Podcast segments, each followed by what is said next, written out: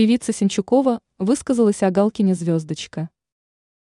Российская певица Наталья Синчукова заявила, что после начала СВО несколько охладела Кале Пугачевой и ее супругу-юмористу, признанному в России иноагентом.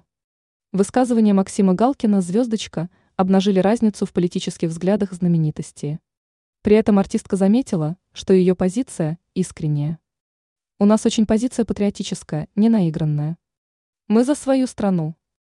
Мы в ней выросли, работали, зарабатывали, получили много хорошего, цитирует Стархит заявление Сенчуковой. При этом знаменитость подчеркнула, что раньше очень тепло относилась к знаменитым супругам, сбежавшим в Израиль после начала военной спецоперации в Украине. Из-за несовпадений политических взглядов артистку разочаровала Пугачева и ее супруг. По словам Сенчуковой, заявления вызвали шок у нее и ее супруга Виктора Рыбина. Мы, конечно, были просто в шоке, когда, значит, услышали, что пишет Галкин. Я даже его оправдывала, писала ему. Посмотри, ты не туда смотришь.